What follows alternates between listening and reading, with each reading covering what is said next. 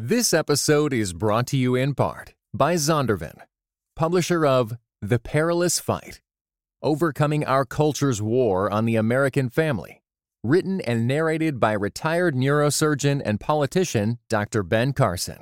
Available now everywhere you get audiobooks. Southwestern Baptist Theological Seminary has the largest evangelical archaeology program, also the only evangelical institution to, to, offer a doctoral degree in the field. But this school year will be its last. We will no longer offer degrees in archaeology because they are incongruent with our mission to maximize resources in the training of pastors and other ministers of the gospel for the churches of the Southern Baptist Convention, Southwestern announced in a statement. This change also comes two years after the seminary's former president, Paige Patterson, was forced out after the Board of Trustees determined he had mishandled two cases of seminary students reporting that they had been raped. Patterson, it's important to note, is the person who brought this program to the school.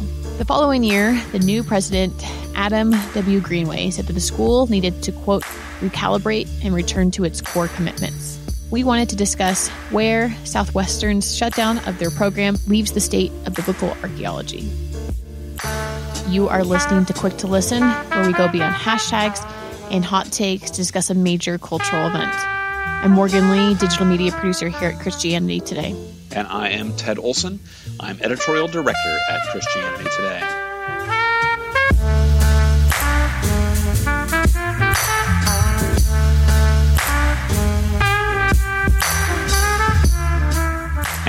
Happy to be back with you, Morgan. Happy Easter. Happy Easter to you too, Ted. It is great to have you here, and I'm looking forward to the conversation that we're going to be having today. Yeah, me too. This will be fun. Ted, I think it'd be great to have a gut check and to hear your reactions to this particular news.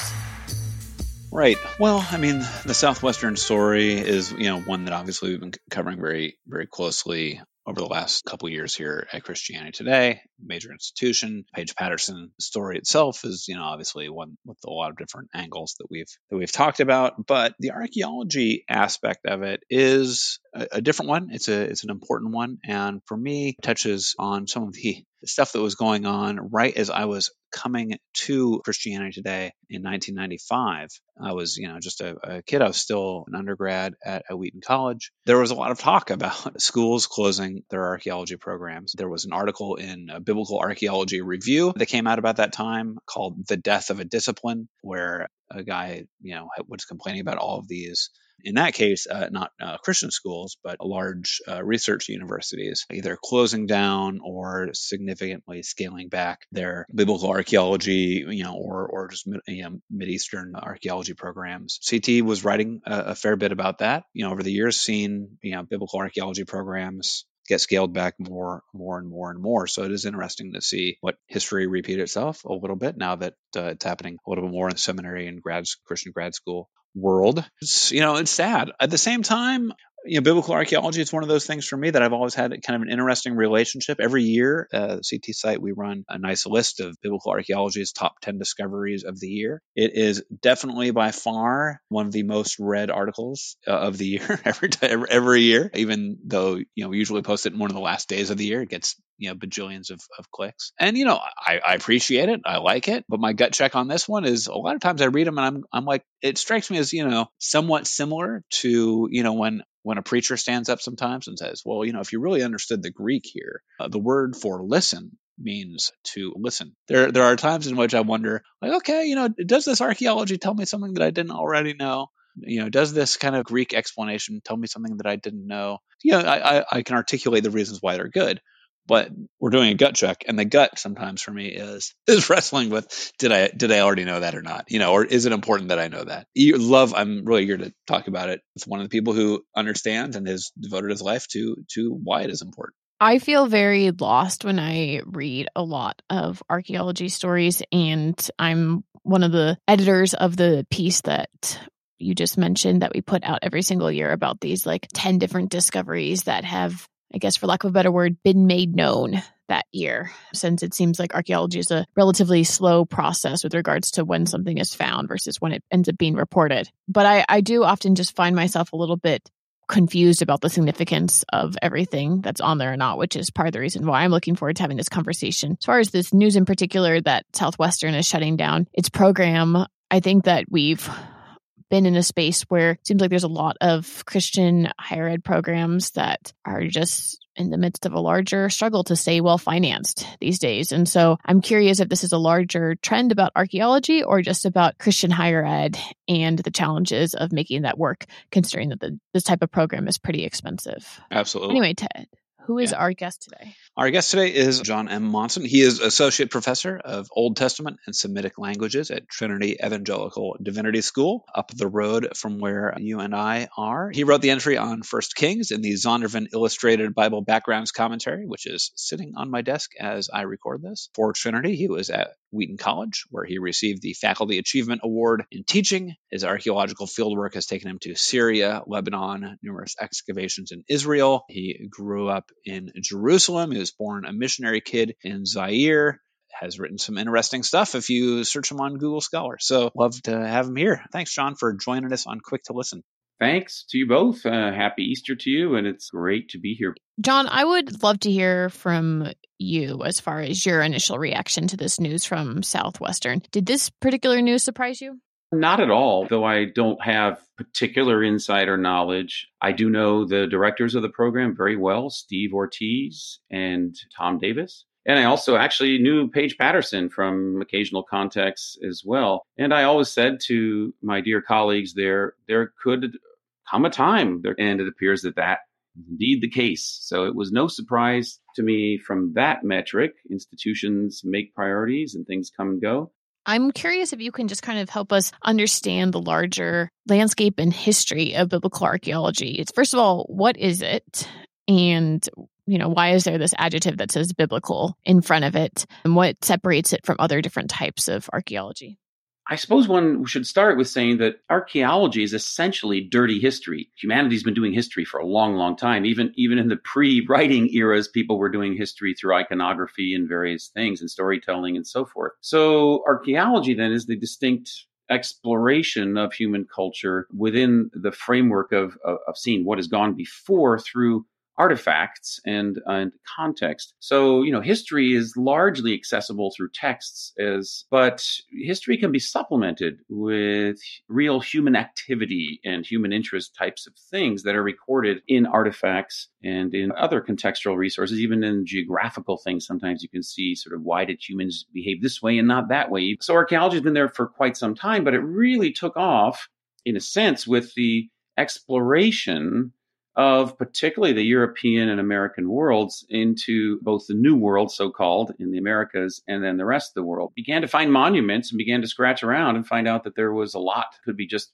randomly sort of extracted from the ground. So that led, of course, to a natural question in the Middle East. Well, what's connected to the Bible here? How does this work? So with the you know, advent of you know better communication and better transport and things like that, Napoleon Bonaparte was over in the whole ancient Near Eastern or Near Eastern world and had his contingent of scientists who were exploring drawing the Egyptian reliefs, for example, and trying to decipher inscriptions and things of that sort. So it's really the 1800s where things began, then the 1900s where the science really started coming into it more and more. And a person named Sir Flinders Petrie developed in Egypt sort of a, a, more scientific approach through understanding artifact. The layer of ancient civilization became accessible in a more scientific way through the work of Petrie when it came into the Eastern Mediterranean. So that brings us into the 2000s with a lot more technology, a lot more interest in human systems, sort of anthropology and things of that sort. What makes biblical archaeology peculiar is that it's linked both to the history and to the text that we see in, in the Bible. So yeah, so that was a, that was an epic overview. Tell me, I mean, is is it still something where there's growth? I mean, are you still seeing undergrads passionate about getting into this field? Are there still you know a fair number of grad students who are eager to get into this, or is it a, a harder sell for for folks in their late teens, early twenties, mid twenties? Well, again, I think that's a little bit partly we have to say the discipline is reflective of the humanities at large. Partly it's you know tied to the biblical archaeology per se is tied to the fate of biblical studies and you know the history of the church perhaps the jewish community as well again biblical archaeology is a subset of what today people would call Near Eastern archaeology. You know, you go to some of the conferences and it's really talking about, you know, this or that people group in this geographical context. And the biblical text per se is not really part of the conversation, except, you know, coming in once in a while alongside other ancient Near Eastern texts. And there's a whole generation of ancient Near Eastern archaeologists who are at evangelical schools who are really, you know, doing Near Eastern archaeology as a professional guild. And the Bible, again, take it or leave it, is a part of that. So, Jonathan, maybe you can just give a little bit of a sense of how biblical archaeologists determine what is significant. And then, with that in mind, if you would be able to share maybe three or five of the most significant discoveries in the past decade and what made them significant and for what reason. You know, I'd be interested to know, for instance, when we're judging significance, does it matter what the object was or what was on the object or where it was found? That type of stuff that goes into that. And then, since I would just say I'm such a novice to this field, you can just spell out any kind of archaeologist insider language, that would also be helpful. sure. The the basic movement in archaeology has gone from a treasure hunt an accidental treasure hunt, sort of Indiana Jones, you know, X marks the spot, to uh, a, a bona fide, you know, sort of legit scientific pursuit. And so, you know, today's archaeologists want to have a research question. Am I exploring village life in the first century of Jesus, or am I exploring an historical problem that is related to this site? So it's no longer sort of an ad hoc treasure hunt. Now, in Israel and in all over the Middle East, some archaeology comes about through just necessity because highways going through. I've had a friend who had three days to excavate a massive Middle Bronze Age tomb from the days of Abraham because a highway and bulldozers were going through there like three days later. And what do you do? so you dig, dig, dig, and then publish and dig. what we get is a result of a research question or the necessities of, of human you know, development in, in the lands of the Bible. But some of those excavations have yielded things in a very purposeful and strategic way. So, for example, it's a little more than 10 years ago, but one of the great finds is the famous Tel Dan inscription. So, Tel Dan is the entry point into the land in the north. Danites fled there. It figures in many biblical texts. A veteran archaeologist, Avram Biran, was digging there, and there came up an inscription in a courtyard that mentioned battles between the kings of Israel and the kings of Aram Damascus. And in that text, legit text dating in its script to the periods attested there in the uh, 9th century BC. What did it say? And I utterly destroyed them, so and so, so and so, from the house of David. You look at that, you say, okay, doesn't prove everything in the Bible, but it's, it's another, you might say, another data point, another dot you can connect and bring more refinement to your picture of the biblical world. A more recent thing would be, you know, tell Gath, Tel es-Safi, Gath, ancient Philistine Gath. Aren Maeir of Bar Ilan University has excavated the Philistine city of Gath and told us a lot about the Philistines. Gabriel Barkay, another big one in the last 10 years, is when the Islamic authorities emptied out lots of material, dumped the material from the Temple Mount out into the wilderness. My own mentor, Gabi Barkai, one of my mentors, got trucks and brought tons and tons of that material to an undisclosed location and is having people sift it and has revolutionized our understanding of the period of Jesus and the temple in Jerusalem just from sifting through the refuse material from a building project on the Temple Mount. Another really big one is Tel Qeiyafa, Q E I Y A F A, in the lowlands of Judah. It towers above the place where David met Goliath, and it represents a Israelite fortress that expanded Israel's control westward towards the Philistines right during the period of Saul and David. And not only is it a strategic site, and we have the name for it, but it also had uh, there was found there a small shrine that sort of had a, a, small model of sort of is attuned with the ultimate model of the temple or tabernacle. And then also there was an inscription there found that had statements like you know take care of the orphan and the widow in your midst which sounds like biblical material but it was from an inscription datable with the pottery and the inscription letters to the time of Saul and David. Things like that are rounding out our understanding of how people lived, what motivated them, what were the geopolitical developments, and even some of the religious developments. So those are all things that are are giving us again very good anchors for making the Bible come to life.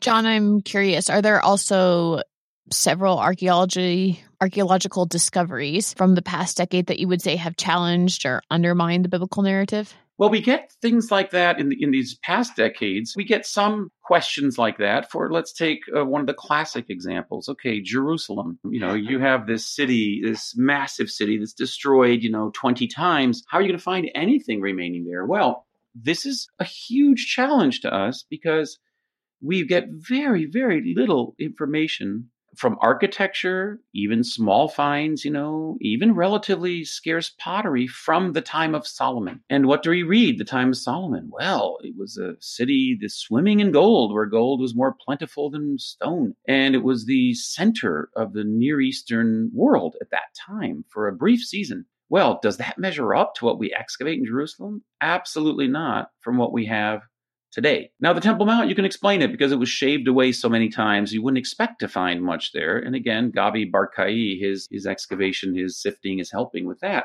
But down in the city of David, where David David was, there there there is the water system and various things, but but relatively little from the days of Solomon. So our options are to say, well, hmm, for people of faith, the glories of Solomon and David, that's a challenge. Solomon's empire was a large kingdom governed by a relatively small town. We have examples of that from other Near Eastern cultures. And it was a very, very wealthy town, but we shouldn't be looking for Nineveh or Babylon, and we shouldn't be looking for New York City. We should be looking for small regional power and a relatively small city that was immensely wealthy for a brief time. Now, that may sound like a desperate conclusion. That's just putting one and one together, and then one continues to excavate. Things can be turned around in the twinkling of an eye in biblical archaeology every week. There's more to be found.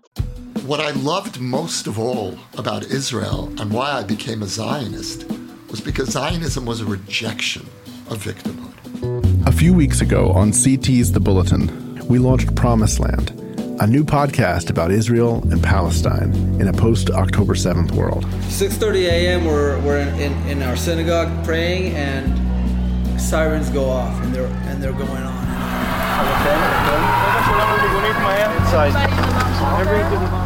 Based on interviews and conversations captured on the ground in Israel last November, it's an exploration of the spiritual, political, and historical roots of the conflict. When there's a weak Israel, every Jew in the world is weak. And why should uh, a Russian Jew who has nothing to do with this land come come here? Why?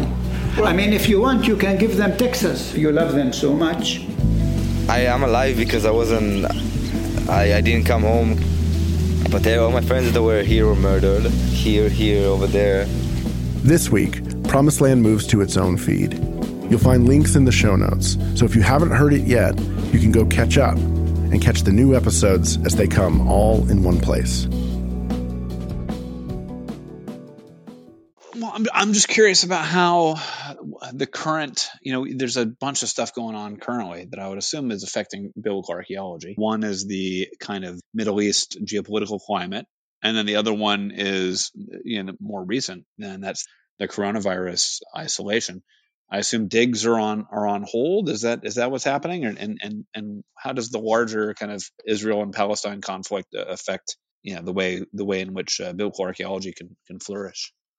This is a field, let's say, that's been around since Napoleon Bonaparte, you know, so uh, 1799, and it's, so it's weathered a lot more than this coronavirus and there's always been an interest in the Bible. I would say in the in the broader scope of things, archaeology has had to adapt to the Middle East, and especially in an age where sort of nationalism, in some respects, has taken root and pride in one's culture. So, be it Turkey, Egypt, Jordan, Lebanon, Israel, Syria. These countries are, are, are proud of their heritage and kind of upset that the you know the Western powers just sort of pillaged their heritage for a time to fill their museums. But at the same time, they take pride in it, and there are lots of local archaeologists. So you will not find a more excavated land than the land of the Bible, and particularly uh, a modern day Israel than what you have today. And then you have just new digs popping up all the time, and some of them out of necessity for, as we say, construction and so forth. So I would say it's you know it, just like the larger Academy, and just like a world travel, archaeology has weathered many, many storms, and it will weather this one as well. I think the bigger challenge is going to be, you know, supportive institutions, continued uh, interest in the part of, uh, of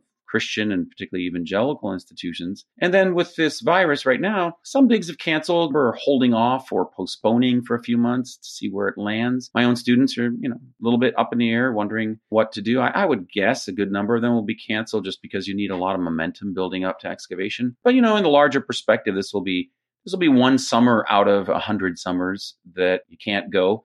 I'm curious about some of the kind of debates and potentially, I don't know, tensions within this like larger world of biblical archaeology. I found it really interesting when you were talking earlier about some of the I don't know, potential tension within these biblical archaeology circles with regards to apologetics being a goal or one of the main objectives for archaeologists, but I'm curious if there's other just disagreements over philosophies that are there or dating methods or anything else that the average person wouldn't necessarily know about. Now, there are some broader schools of thought. Um, I'm from a mix because I grew up in Jerusalem, but I was trained partly in Jerusalem, partly in the States. So I'm part of that sort of, you know, Near Eastern Israeli world. I speak Hebrew and Arabic, but I'm also part of the sort of, uh, you know, evangelical and American world. So I go back and forth. I mean, I, I think there's more more layering in a American dig in the staff than there is in the site. Whereas an Israeli dig is much more like, hey, you know, entrepreneurial, a very different culture.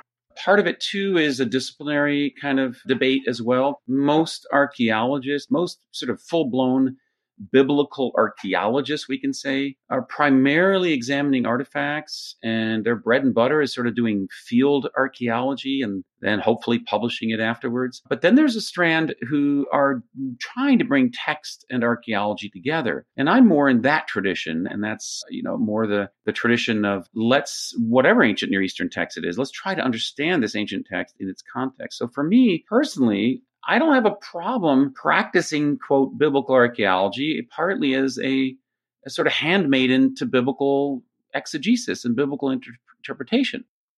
In my work as a journalist, there are ways in which being a journalist helps me read the Bible better. You know, I've got all these questions popping into my head, but there's times where, as a journalist or as an editor, I feel I feel like sometimes I have to set some things aside, not not necessarily, you know, because the Bible is uh, is creating problems, but just the answer. The questions I'm coming to the to the text are are a little bit different. Not not a great idea to necessarily come to the Bible as an editor, saying like how how could this have been said better and, and that kind of thing. To edit edit my Bible with my with my red pen and say, oh, you know, the structure here is all messed up.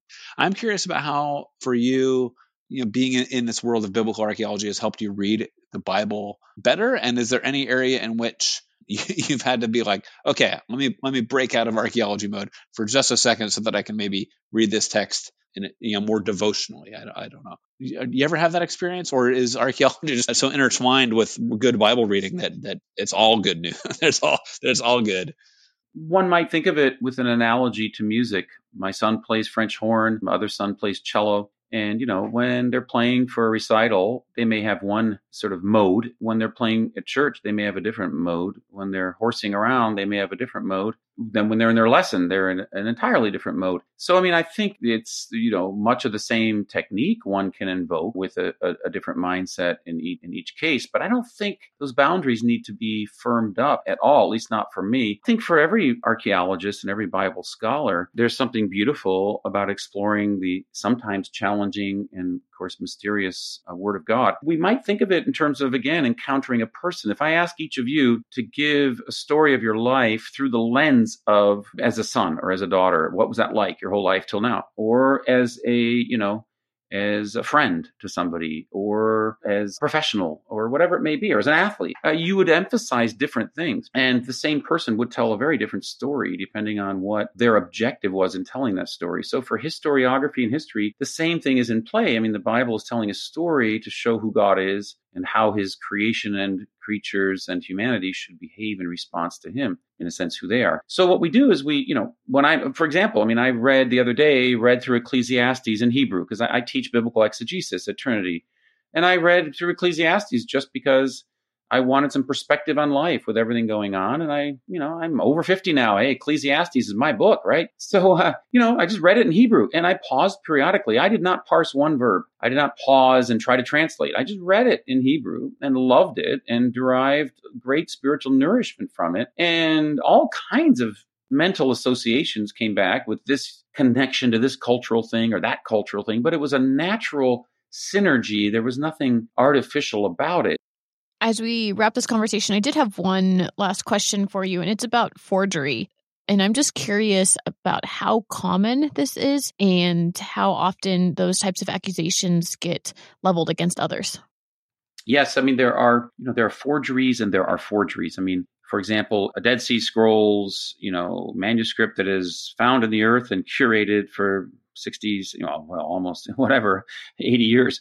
That's a different element than um, pot that is comes up in the antiquities market and has no you know, provenience and is just you know sort of analyzed on its own merit. So there, there are forgeries and forgeries. Texts, of course, um, in some respects might be harder to be forgeries but there's quite an industry out there in the antiquities market. If you go you know anywhere in the near east you're offered coins you're offered this or that and pots and this and that and you know most of us can get a pretty good sense that something's a forgery. When it comes to texts it's even harder because it's hard to make for example, an ancient inscription on a piece of pottery or inscribed in a rock look ancient because there's something called patina. There's a, you know, when it gets wet, when different climate conditions, it creates a little history for itself, almost like rings on a tree, you might say, although it's not organic. You know, you can, you can slice through that pretty, uh, pretty quickly. So I'd say there's a vast forgery market out there of knickknacks and this and that. And then there's a much more particular and sophisticated forgery market out there. You know, people who are good at what they do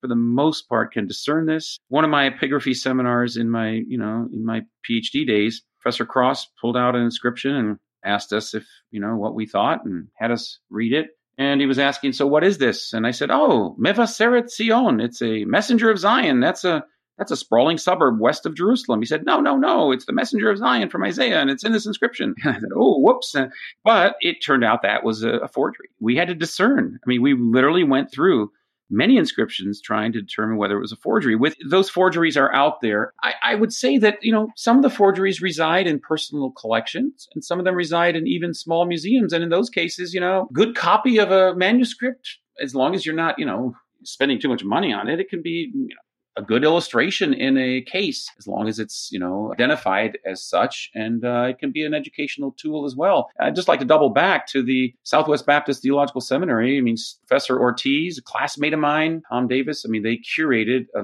significant collection there. Really are on the more you know not the apologetic side of biblical archaeology but on the illumination side and they curated a, a, museum that you know just is a tremendous benefit to students interpreting the bible in a seminary and larger communal context so yes forgeries abound but there are very good ways to discern most of them fair enough well, thank you, John, for this really interesting discussion about this world. I think it's going to pique a lot of people's interest. If people have feedback, please send us an email. We're at podcast at christianitytoday.com. We are also on CT Podcasts.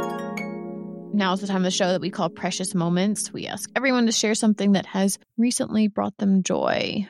Ted, are you ready to go?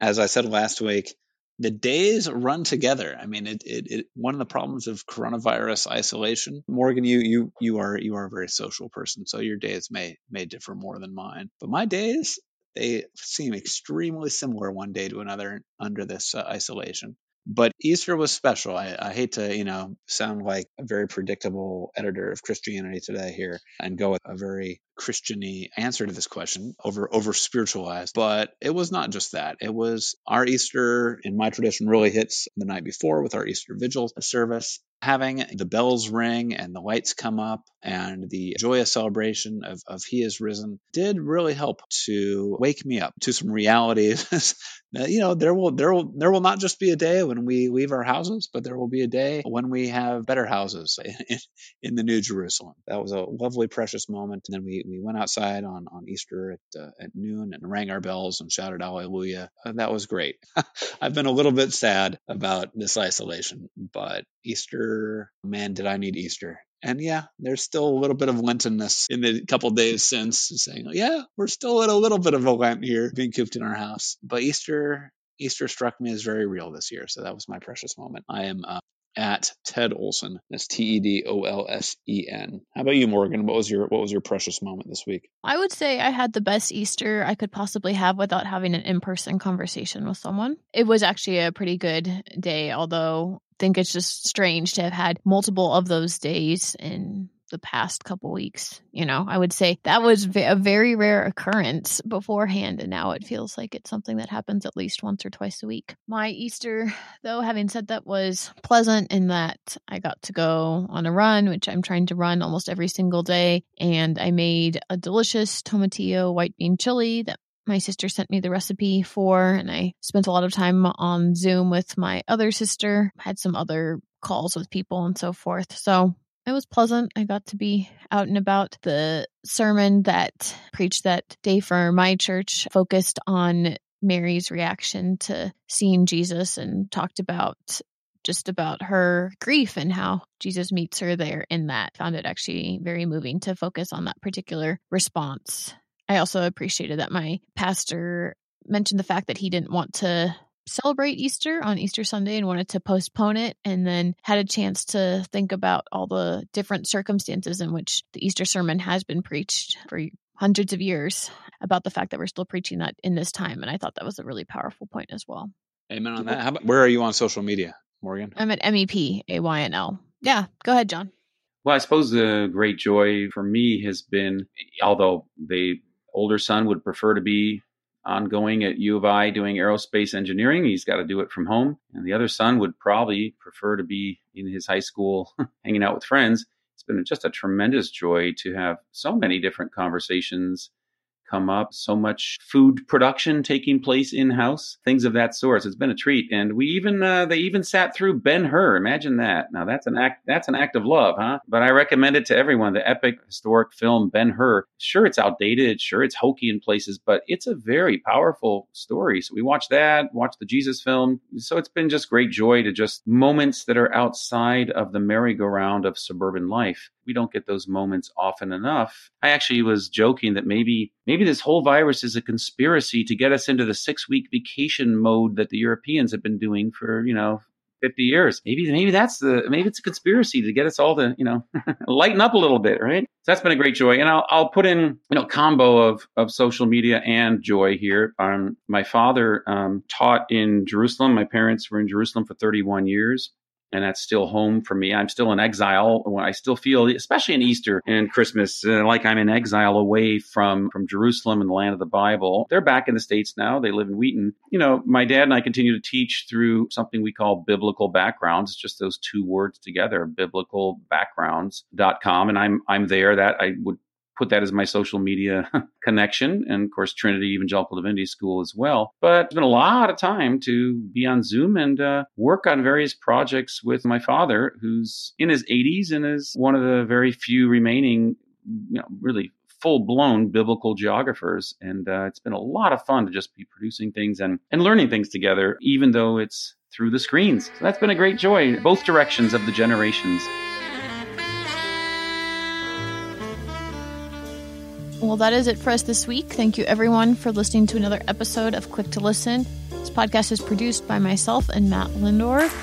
The transcript is available by Bunmi Ishola, and the music is by Sweeps. If you want to support the podcast, the best way to do that is by subscribing to Christianity Today magazine, and we invite you to do that by going to orderct.com slash podcast. If you want to boost the podcast or support that, obviously you can always share this show but also, we invite you to go to Apple Podcasts and rate and review it there as well. We will see you all next week.